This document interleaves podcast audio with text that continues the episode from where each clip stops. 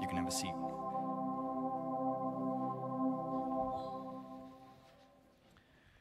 Well, good morning, Docs of Church. My name is David, one of the guys on staff. If you got a Bible, pull it out. We are in Philippians 4. This is the last kind of chapter in this book. And if you've been with us for a little bit or watching online and kind of came for the first time or something, we're ending this kind of series we've been going through in the book of Philippians, which is the Apostle Paul writing to this church in Philippi. And this is how it ends. I don't know if you guys feel this way about Philippians, but I love this book, and I love the way it ends. And maybe you'll feel that way about it too. This is how it starts. Verse 10. Chapter 4, verse 10. He says, I rejoiced in the Lord greatly that now at length you've revived your concern for me. For you indeed concerned for me, but you had no opportunity. Now, just to remind us kind of what he's talking about here, Paul, right, he's in prison. This is like essentially a support letter back to this church in Philippi of saying, hey, man, you've like been with me through the thick and thin. Thank you. And I know you love me, but you didn't have the opportunity to kind of express that. But then you sent Epaphroditus with this like basic gift of like money and resources to me. And so that's what he's talking about. He's saying, man, you were indeed concerned for me, but you had no opportunity. Then look what he says next. He says, not that I'm speaking, though, of being in need. He's like, I want to qualify this. Not that I'm speaking of being in need, for I've learned in whatever situation I am to be content. I know how to be brought low, and I know how to abound. In any and every circumstance, I've learned the secret of facing plenty and hunger, abundance and need. I can do all things through him who strengthens me. Yet it was kind of you to share my trouble. And you Philippians yourselves know that in the beginning of the gospel, when I left Macedonia, no church entered into partnership with me in giving and receiving except you only. And even in Thessalonica, you sent me help for my needs once and again.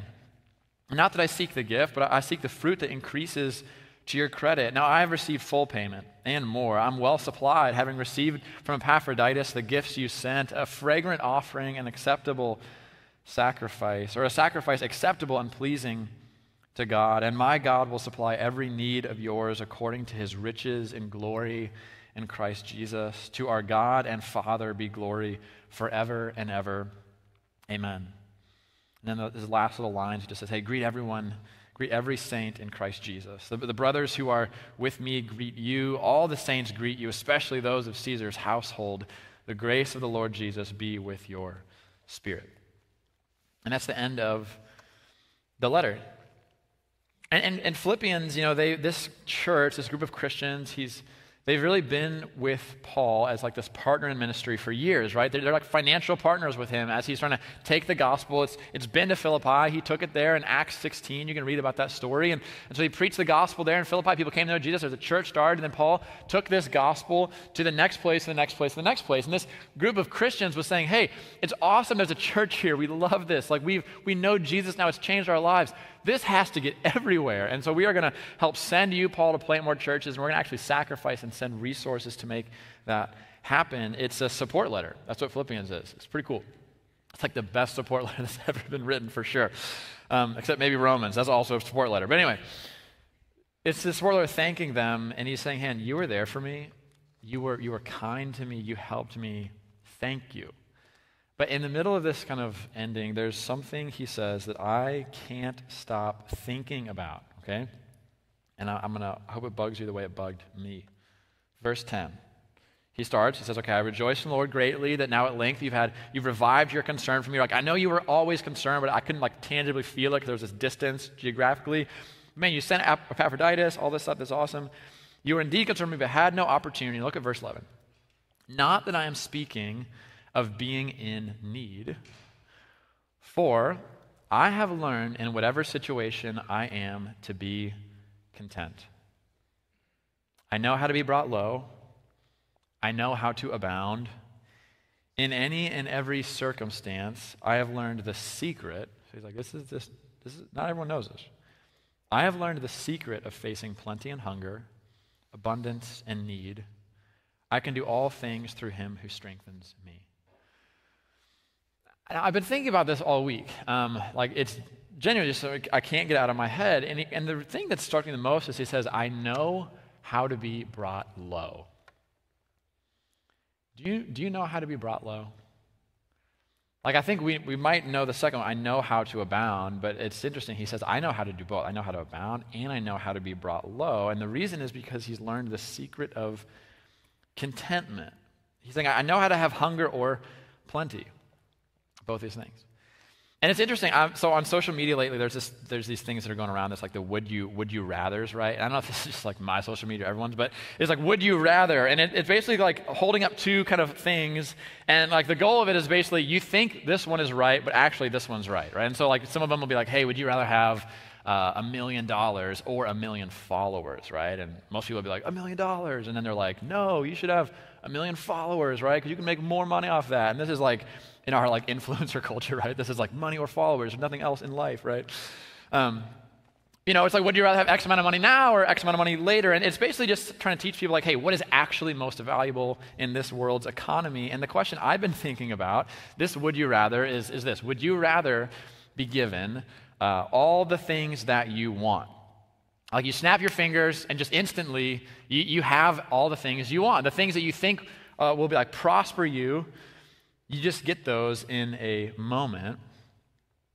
Or would you rather be content with exactly what you have right now? Which one?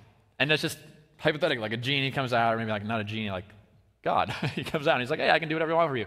And like, which one do you want? You want like, you know, the things that you think will make you happy, or do you want to just be content with what you have? And it's an interesting question. And honestly, if you came to me like in an average week, probably some days I'd say this one, some days I'd say the other. And it's not because some days another one answer's right and another answer's right on another day. It's actually just because I'm kind of dumb, right? And there's certain days where I'm wise and thinking correctly, and some days where I'm not. And maybe you have this thing in you that I have in me, where I actually think that I would be content if I just had a little bit more. Like, I think that, and there's like a part of me that really believes that. If I could just have a little more approval, then I'd be happy. If I could just have a little more money, or whatever it is, like it could be anything, but if I just had a little more of this thing, then I would really be able to be happy. Or maybe we say it like this, if I just had more, then I wouldn't feel like I need more. And I think this isn't just something that's in me. I think this is actually the message of our culture, right? Basically, more things equals happiness. And the reason I think it's the message of our culture isn't because I've done all this like deep cultural analysis and kind of dived into the psychology of what we're thinking. It's because it's literally printed on the side of our Amazon Prime packages, okay? Like I just got one of these the other day, and it literally just said this. It said, caution, contents may, this is so dumb. Caution, contents may cause happiness. It's like on the side of your Amazon Prime thing. And right, and it's like kind of true, right? Like Amazon Prime is like this new drug. Like you click this button, it's like, and they've made it so easy. It's like going to the store is like this unbelievable burden, right? We would never do that anymore. Now you just like pull your phone, you click order. You don't even need to enter in credit card. They already have that. They know your address. You click, boom. And then we're at Madison, Wisconsin. This is some like third world country, right? Like we get it next day. Are you kidding me? 2-day Amazon Prime, 1 day for Madison. Am I right? And this is, you know, and the problem with Amazon Prime for my family is like, I have this thing, and this is so dumb. I don't really order that much stuff on Amazon, but every time a package comes, I still run outside with hope that it'll have my name on it. Like, so I run outside, I'm like, oh my gosh, is this for me? Even though like I didn't order anything. Like obviously it's not mine. It always just says like Steffi Livingston, and I have to like bring it in, and Steffi, you know, has something really cool that she's bought. No, it's just normally just like household stuff. But anyway, you still feel good, right? I still got something, and you know, it's never for me. So anyway, that's some of my discontentment coming out on stage. But anyway, this thing happens, right, where we have discontentment, and the world basically says, hey, here's what you do with it. Here's what you do. You just need to get more. Like you feel kind of empty. You feel like you feel hungry, thirsty for something. What you need is you need more of something. But the problem is that even when our lives are full, and we can be honest, like our lives are actually pretty full in a lot of categories. We still never feel like we're full. Right, what happens is like the goalposts move, right? And so if you're like, man, I need a relationship with someone, and then you get that relationship, then all of a sudden you're like, ah, I need someone else. This person kind of stinks, I need someone else. Or you're like, I need this much money in my 401k to feel secure and I'm going to be able to retire in this way. And then, you actually get that much. You're like in your 40s, 50s, you're like, I actually have what I thought I needed to feel comfortable. And all of a sudden you realize that you actually don't feel comfortable. You actually need more to feel secure. And you see what actually happens is no matter how abundant the resources around us might be, what we experience to be true is that no matter how abundant things might be, we still feel like there's scarcity. And the reason is because we actually live in a world of scarcity. We live in a world of scarcity. It's like this psychological phenomenon that's like literally happening in our country today. We live in America, one of the most prosperous, like overflowing, abundant, like successful nations that has ever existed on planet Earth. Like the average person in here, you have way more than any king ever did like 150 years ago. It's unbelievable. And yet we're like the most anxious, worried people ever. Like we're super anxious. We're stressed out all the time. And we're so worried about the future. We're worried about today and tomorrow, even though we have more than anyone else. And psychologists are basically trying to figure out, like, what is going on? They call it the scarcity mentality, and it's essentially everywhere taking over our lives. But what's interesting is the Bible tells us why. Like, the story of the Bible starts by talking about why this is true that we feel this way. And, it starts in the Garden of Eden, right? And if you've been coming to church for a little bit, you've been coming to Docs, you maybe have heard us kind of talk about the beginning of the story of the Bible. And it starts where humanity is created to be in this garden of God, with Him in His presence, but it's a garden of abundance. Like, there's trees everywhere, and there's there's bacon trees, hamburger trees, and that's not actually in the original Hebrew, but that's my idea of the place, right? You have total abundance everywhere. Whatever you want, it's just there at the taking. You don't have to build or take or create. You just have. It's a place of provision and safety and peace. But when sin enters the world, you see what happens is our story changes, right? We're pushed out of the presence of God. We choose to run from Him, to rebel from Him. And in that rebellion, what we lose is we lose the provision of God and we lose the Garden of Eden. We're actually forced out of this place of safety and provision and abundance, and we're sent into this place the Bible just describes like a wilderness. It's like a place that's inhospitable for humans. It's a place of scarcity. Right? And so instead of abundance, the very next chapter in the Bible, Genesis 3, it says that now the earth like this place of thorns and thistles instead of just like garden and fruit. And the things we need, they actually now come by the sweat of our brow. Like hard work and toil is going to be necessary to get the things that we need. And so what happens is we now live in this world of scarcity. And the question is, how is it possible to be content, to feel like you have enough when this is actually the world we live in? And it's a world that's not simple in its complexity. There's actually a bunch of different ways that it is scarce. The first one's kind of obvious. It's like scarcity of material needs. A lot of us feel that, and the Bible talks about that. Like, we're not in a garden anymore. Right now, we're in a wilderness, and we have to provide for ourselves now. This is like the felt need of humanity, is things are not just like hanging on trees for us anymore. And what's interesting is even when we have what we need today, like you might go home and you might feel like you have a full fridge. You're like, I've got enough to eat today.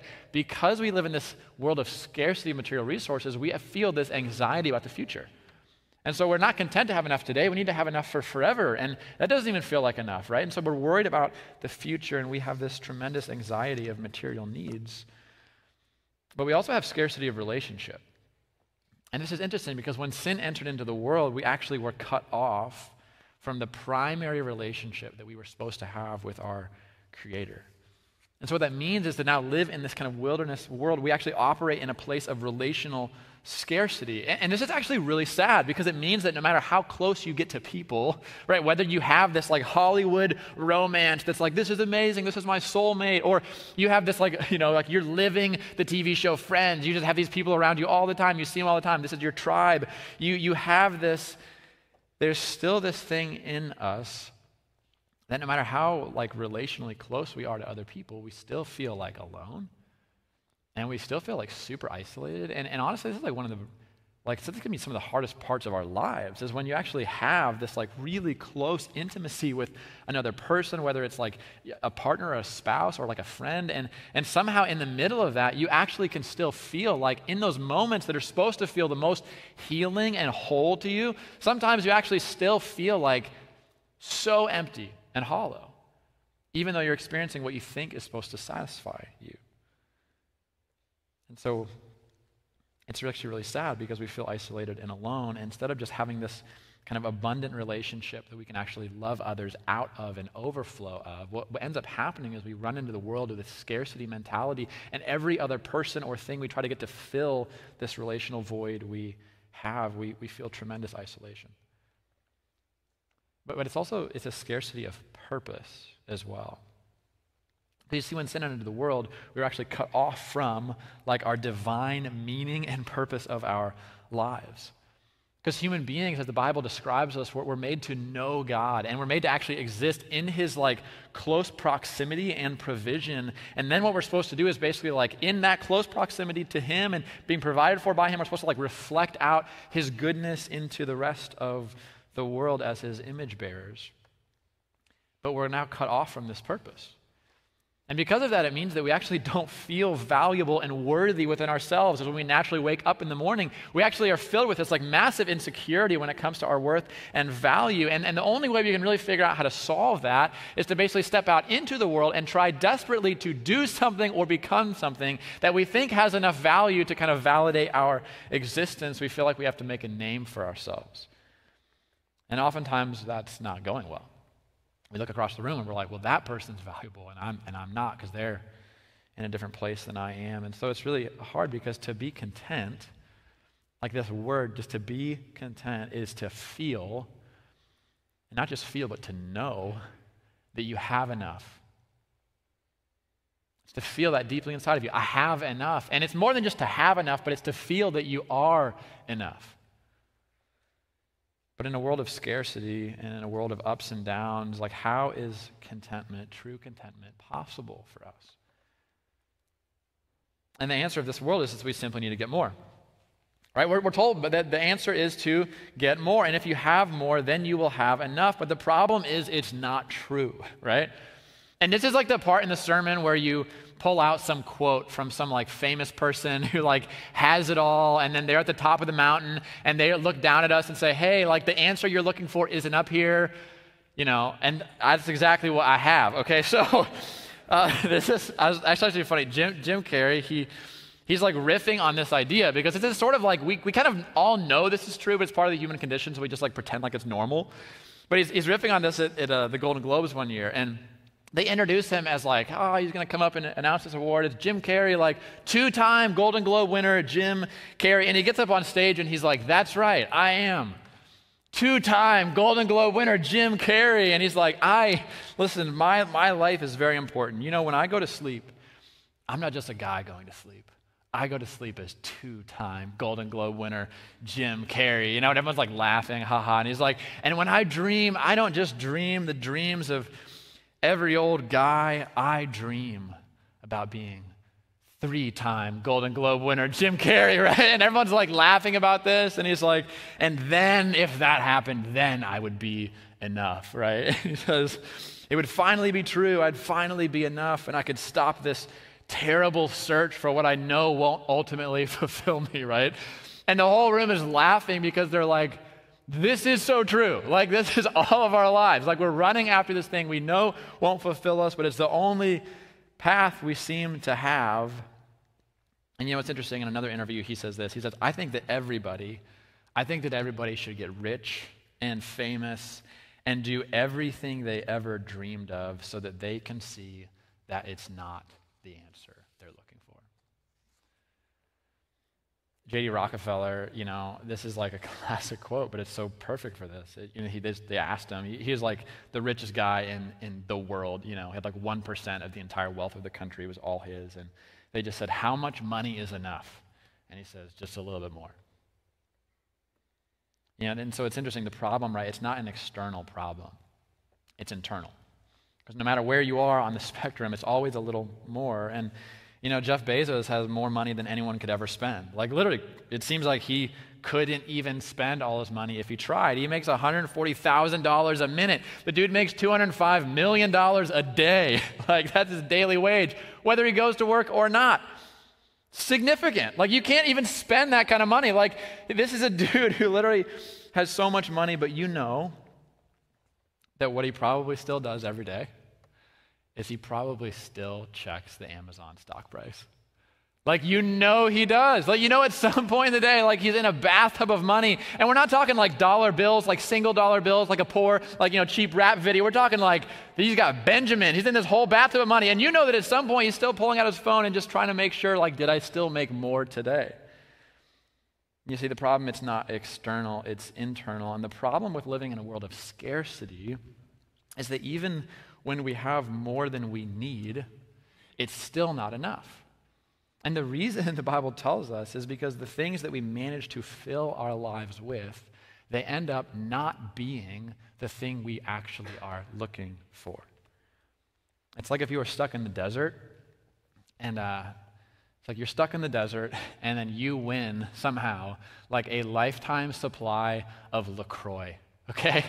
By the way, if I had an enemy, this is exactly what I would do to help them out in the desert, right? Like, you just, they're there, they're like, I'm so thirsty, I need refreshment, and you just back up a whole semi-truck of LaCroix, and you dump that next to the dude. It'd be the cruelest thing imaginable, right? Because this drink promises to be both refreshing and quenching of your thirst, and it fails to do neither of these two things at all. Am I right? I'm right. Someone in the back of the crowd said amen during first service, all right? So, like, I don't know if this is like LaCroix crowd or whatever, but it's just like this tease thing, right? It's like it says it's supposed to taste like lemon, but then you actually take it in, and it's like this bubbly tease. It's like a kiss, but it's a kiss for someone you don't like. Or it's like you're at the party, and you get the girl's number, and you put it in your pocket, and the next day you pull it out, and you can't read the handwriting, right? It's like so much promise, so little reward. And you think, okay, this tastes terrible, but somehow at least it will satisfy my thirst. And somehow, and I don't even know how this is possible, but LaCroix, like, despite everything it should do, despite all science and rationality, the more you drink, the more thirsty you feel. Am I alone in that? Like, I keep drinking this stuff, and I don't know why. I don't like it, but it's always in my fridge, and I keep doing this, and I need help. And I really need help. See, please, someone help me. I cannot figure out why I keep drinking this stuff. I hate it so much, but I still go to it. And that's like our lives, okay? Like, our lives are like that. Like, we've got stuff that we know does not satisfy us, and we don't even like it, but it's like it's the only thing in the fridge. And so we just keep drinking this stuff, and it doesn't work. And, you know, the reason is because the hole, like the gap between us and our contentment, it's not a gap in our bank account. It's not a gap in our friend group or our spouse. It's a void that's in us. You know, and it's really interesting because Philippians 4:13 is one of the most used verses in the Bible, right? I can do all things through Christ who strengthens me. But it's also one of the most misused verses in the whole Bible. So we see this plastered places, right? I can do all things through him who strengthens me. And there's this idea we have that what this verse is talking about is it's saying, man, God is with us, and may he gives us power, and we can kind of do anything we really set our minds to, not because we're strong, but because God is with us, and he's empowering us to do it, right? And so you have this in sports locker rooms, you have this like in bathroom mirror pump-up speeches before you're going to give your big presentation at work, right? And the idea is because God is in us, and his power is in us, we can achieve the things we set out to do, even if they seem insurmountable. But this is actually, this is not at all what this verse is about. That's not at all the context of it. He is talking about strength from God that is in him, but it's not a strength to win and receive abundance. He says it's actually an internal strength that comes through Christ to be able to receive both scarcity and plenty in the exact same way.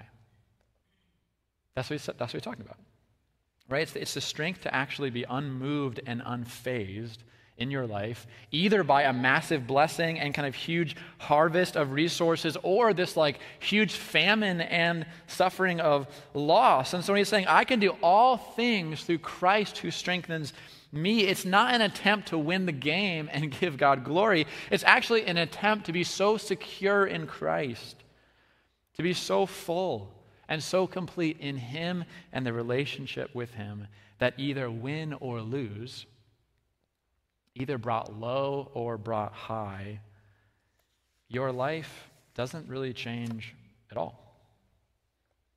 That's the strength he's talking about. And it's interesting, my dad, so he is in his 60s, and he's one of these kind of stories at the beginning of COVID where he has had a pretty successful career. He's been working at Caterpillar for a long time. And at the beginning of the pandemic, they just let a ton of people go, right, to kind of meet kind of end-year kind of goals. And so my dad got canned right at the beginning of the pandemic. And he's had a really successful career, but it's really specific at this age of his life, right? And so he's trying to figure out, how do I get a new job? How do I figure this out? And can't find a new job for the longest time, right? Like, normal story in our country right now. And so eventually what he does is he starts this company. And I'm kind of following him in this business. I'm not going to bore you with what the business is. It's just selling something that's very monotonous but has value in the world. Okay, anyway. But he has this business. He's in sales. And we've been talking about this. And his like, the possibilities of where his life will go in this business are this. Either he is going to, like, hit it big and genuinely become extremely wealthy to the point that I won't even have to worry about finances at all. Our church plant's going to be fine, right? It'd be great. Or he is going to, like, literally lose everything, and he's going to live in my basement, right? And there's no possibility in between. It's like one or the other with the way this business model works. And it's just funny. It's like, sounds like a lot of startups, right? Anyway, and I'm talking to him about this, you know, and I'm trying to, like, dream with him because I'm like, there's, like, real possibilities of this. The people he's networking with and talking with right now about potentially selling this product to are, like, Amazon, like UPS, like these massive companies that, like, one sale would be like a life-changing financial, like, ramifications, right? And so I'm talking with him. I want updates. I'm like, how's it going? Like, sold anything yet? What's going on? Like, do I have an inheritance? What's going on? And I'm talking to him about this, and you know, I'm trying to get him excited. I'm like, man, what would you do? Because this is actually really on your doorstep of being an incredibly wealthy person if this goes well, and it seems like it probably could go well. And I get him to dream, like, what would you do? What would you buy, man? What would be, like, the first thing you'd buy? What would you do? And I cannot get this dude to be excited at all about this. I'm like, you're potentially going to be a millionaire. Like, isn't that cool? And he's like, yeah, no, it's cool. And, you know, and I'm like, what's your long-term goal for this? And he's like, well, I think what I would do is I think I'd make just enough to kind of get to a place where we could have a retirement and not, like, you know, be a burden to you guys. And I think I'd quit and sell the company and just move on. And I'm like, well, but you could just do it for a couple more years and make a ton of money. He's like, yeah, probably. I just don't really want to do that. And I'm like, okay. And then the other side of this is like, okay, well, the other side is if it doesn't go well, you like don't have enough money in your retirement. That's why you had to build this business, start a new job, right? And so you are, like, potentially going to end, like, super poor in your life. Even though you've worked a whole life and been really successful in business, you're going to end up in a place that's not great because of how the stock market and everything is done in your financial 401k. Are you not worried about that? And he's just like, I don't know, I mean, that'd be a bummer. Like, I don't want to live in your basement, but, you know, I will. And I'm like, I don't know if, I get you will, but, like, I mean, I guess we'll have you too. But the basements aren't very big in Ann Arbor, so good luck with that. And so we're talking about this, you know, and I can't get him to be, like, so excited and just dream these huge dreams, and I can't get him to be anxious. And I texted him about this yesterday, and I was saying, hey, Dad, I just texted him. I said, hey, Dad, as we talked about your business, it doesn't seem that you have that much excitement about the potential of making it big in this thing. And it also doesn't seem like you are that nervous or anxious about it not working out at all in the end. Both sides seem to not faze you that much at all. Why do you think that is? And this is how he responded. 2 sentences. A complete trust in the sovereignty of God and for his care for me. And I remember I'm getting that text back, and I knew he was going to say something like this, because this is, like, my dad's life. And I remember thinking, man, you could have all of the wealth of Jeff Bezos. You could own all the Amazon stock. You could own all the Bitcoin in the world.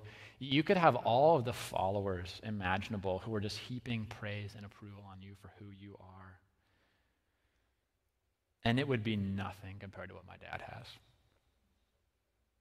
because he's content. He's content. Whether he has a lot or he has a little, whether he's brought high or brought low. And the reason is because he knows Jesus. My dad loves Jesus like crazy. And it's interesting, he doesn't just know Jesus, but he knows what Jesus has already given him. And it's like everything in the world is just kind of like, I don't know, it doesn't really register on the scale anymore compared to what Jesus has already given me. And that's done. That's like finished, on the cross, paid for. Like, I already have that. Everything else is kind of meaningless compared to having Jesus. And you see the secret that Paul has of facing plenty and hunger. The reason he can be content in every circumstance and situation is because he has this new strength inside of him that's unaffected by the storms of life. And that strength is a relationship with Jesus Christ. That's what it is. Right? He says, like, I can do all things through him who strengthens me, right? There's this scene where Jesus is with his disciples on a boat, right? And they're like on the Sea of Galilee, and this huge storm comes in, and there's like this massive storm, and they're like freaking out. They're full of anxiety. They're terrified. They wake Jesus up, and he calms the storm, right? He's just like, hey, stop. The storm stops because it's Jesus Christ. The dude's pretty sick. And he like stops the storm, and then everybody's like, oh my gosh, this is amazing. And he's just like, hey, you have such little faith. Like, and you know, he's like, you have to understand, your life was no different at all during the storm and during the calm, because I was in the boat the whole time with you. I was right next to you. And man, if I'm with you, like, even though it feels kind of crazy out there, and honestly, it is kind of crazy sometimes, you're okay. See, Paul isn't talking about God giving us his power to become strong and capable, win at the game of life. He's actually talking about the strength that comes to people when through relationship with Jesus Christ, they've actually already received the very thing everyone else in the world is looking for. Because you see, what a relationship with Jesus does is it actually fills up that part of you that no matter how much you win at the game of life, you can never figure out how to satisfy. That thing that from the very beginning of our story that we lost and we haven't had access back to, that we have never been able to satisfy this thirst that we have, Jesus Christ came into the world to actually satisfy that part of you so that he could not just make you a little bit less discontent, but actually make you content. To actually give you a kind of peace that passes understanding. Because it doesn't have to do with your material situation or your relational situation or how well your job's going and if you feel like you're meaningfully impacting the world, but a peace that actually flows from the very core of who you are in him. And it's interesting, Paul, you know, when he found Jesus, he wasn't experiencing a lot of scarcity in his life. He was actually a dude who was experiencing a bunch of blessing. And you know what a lot of people do is they look at Jesus or religion and they say, man, like this is something that's really helpful for people when they're at kind of like the bottom of the barrel, life's not going well, they're suffering a ton, and you kind of need this as like the opiate of the masses, like this Band-Aid, this philosophical Band-Aid to cover up that your life's not going all that well. But what's so interesting is that's not when Paul met Jesus. Paul met Jesus when his life was going very well. Everything about it had an upward trajectory, abundance, fullness. Like the dude had it made, but then he meets Jesus Christ and he looks at every single thing in his life and he says, I will take the success, the money, the fame, all of it. I'm going to push it across the table and trade it for just one thing, Jesus. Because this is better. This is how he says it in Philippians 3, just a chapter earlier. He says, indeed, I count everything as loss. The things I thought were gain, I count them as loss because of the surpassing worth of knowing Christ Jesus, my Lord. For his sake, I've suffered the loss of all things, and I count them as rubbish in order that I may gain Christ.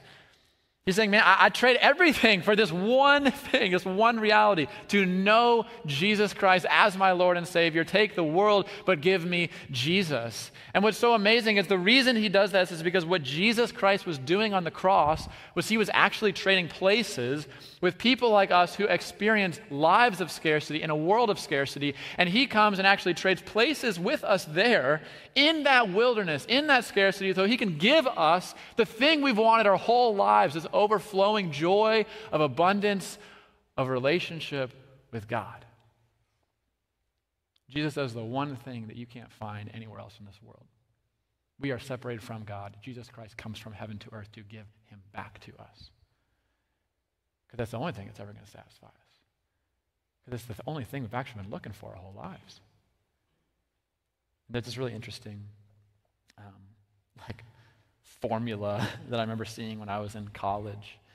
And it's really true. We'll put it up here. It just says this. It says Jesus plus blank equals everything. And it's a really interesting thing to think about, because you can put anything you could conceive on that line. And that's true. So it's like Jesus plus poverty equals everything. Jesus plus divorce equals everything. Like Jesus plus suffering equals everything. Jesus plus $1 million also equals everything.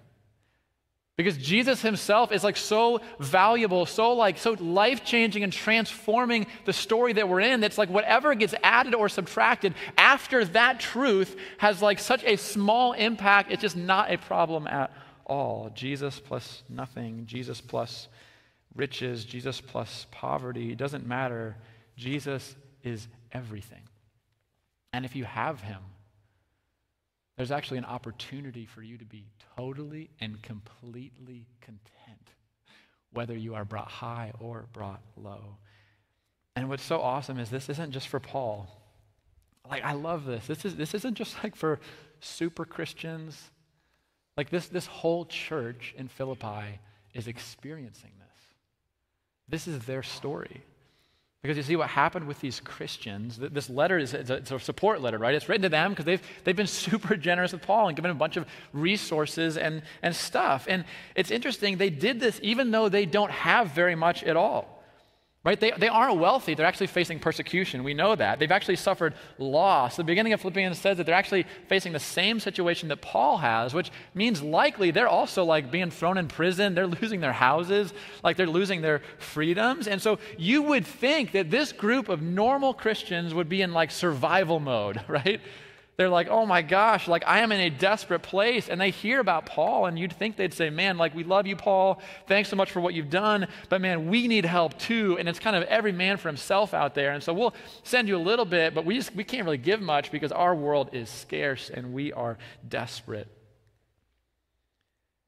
But that's not how they view themselves at all.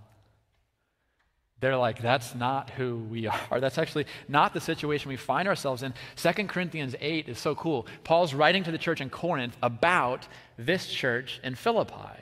And he's talking about what God's doing in their hearts. And this is what he says, 2 Corinthians 8. He says, we want you to know, brothers, about the grace of God that was given among the churches in Macedonia. For in a severe test of affliction, listen, their abundance of joy, this thing that God's doing in them, their abundance of joy and their extreme poverty have overflowed in a wealth of generosity. For they gave according to their means, and I can testify beyond their means of their own accord, listen, begging us earnestly for the favor of taking part in the relief of the saints. You know who begs people to be able to give them money? Not people who feel they don't have any. Not people who feel they're in a scarce place in the wilderness. The people who beg people, can I just give? Can I support? Can I help? I want to be part of this. The only people who do that are people who are I am so overflowing with blessing in my life. My life is so overflowing with joy. I'm just here, have some of this, have some of this. My life is amazing. You see what happens when you become a Christian. And this isn't something that just happens. It happens immediately, but it takes time for us to get it and live it out. But what happens when you become a Christian is you actually get taken out of this world of scarcity, and you get your feet planted in the kingdom of God. Where all of a sudden, you're not in a world of scarcity anymore, but God has become your Father. He's your King. He sees every single corner of your life. He knows every single need, and he is rich to provide for every single thing you could possibly need. And he's not just someone who can do it because he's your dad and he loves you. He's actually doing every single thing to bring you to your ultimate good. And this is how I want to end. I just want to end what if that's actually true? What if it's actually true that it is impossible for you to be more loved and approved of than you are right in this moment. Like, you could not be more loved and approved than you are in this exact moment. It's actually impossible for you to gain a higher place of privilege or status in your life than the one you have right now, because the person you've been joined to by faith is the heir of heaven himself, Jesus Christ. What if that was true? And how would it change this restless need for approval that we feel as we walk out into the world? What if it's actually true that God is watching out for you in every single possible way? That he actually knows the exact number of hairs on your head because he's taken time to count them?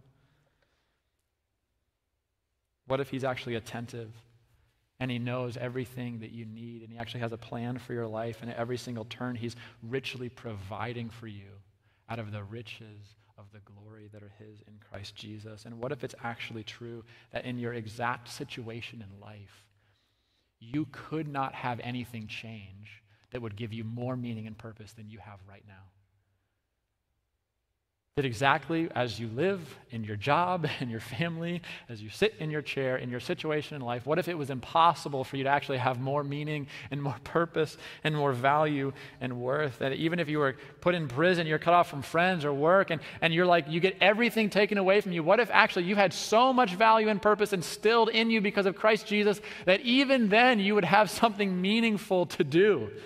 Right, did you see how awesome it is at the very end there? He's like, hey, greet all the saints greet you, especially those of Caesar's household, right? Paul's like, dude, I'm in prison. I'm still making Jesus look good. Like, I don't care. Like, I'm going to tell, you take everything from me, and I'm still going to tell someone about Jesus, even if it's the guard I'm strapped to. He's like, you can't steal my meaning and purpose from me. Take everything, but you can't take Jesus from me. Listen, I think that if we knew these things, like, I think if they became not secrets to us that we kind of know maybe theologically, but we actually we took them from those kind of secrets and just began to actually live them out and really believe them, I think what we would experience is contentment. Like, I think we'd actually become radically content people.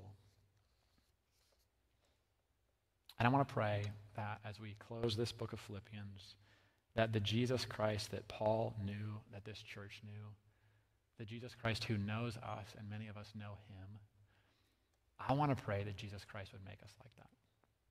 So let's pray.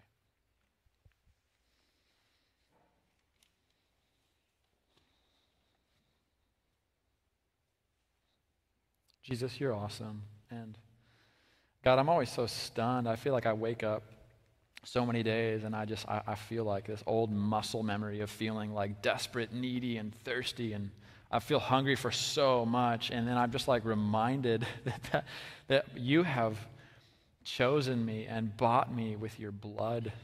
You've won a different story for me, and actually whether I'm high or low, I've been given all things from you in Jesus. That changes my story. It changes my life, and God, I want to be someone who lives out of that place more often.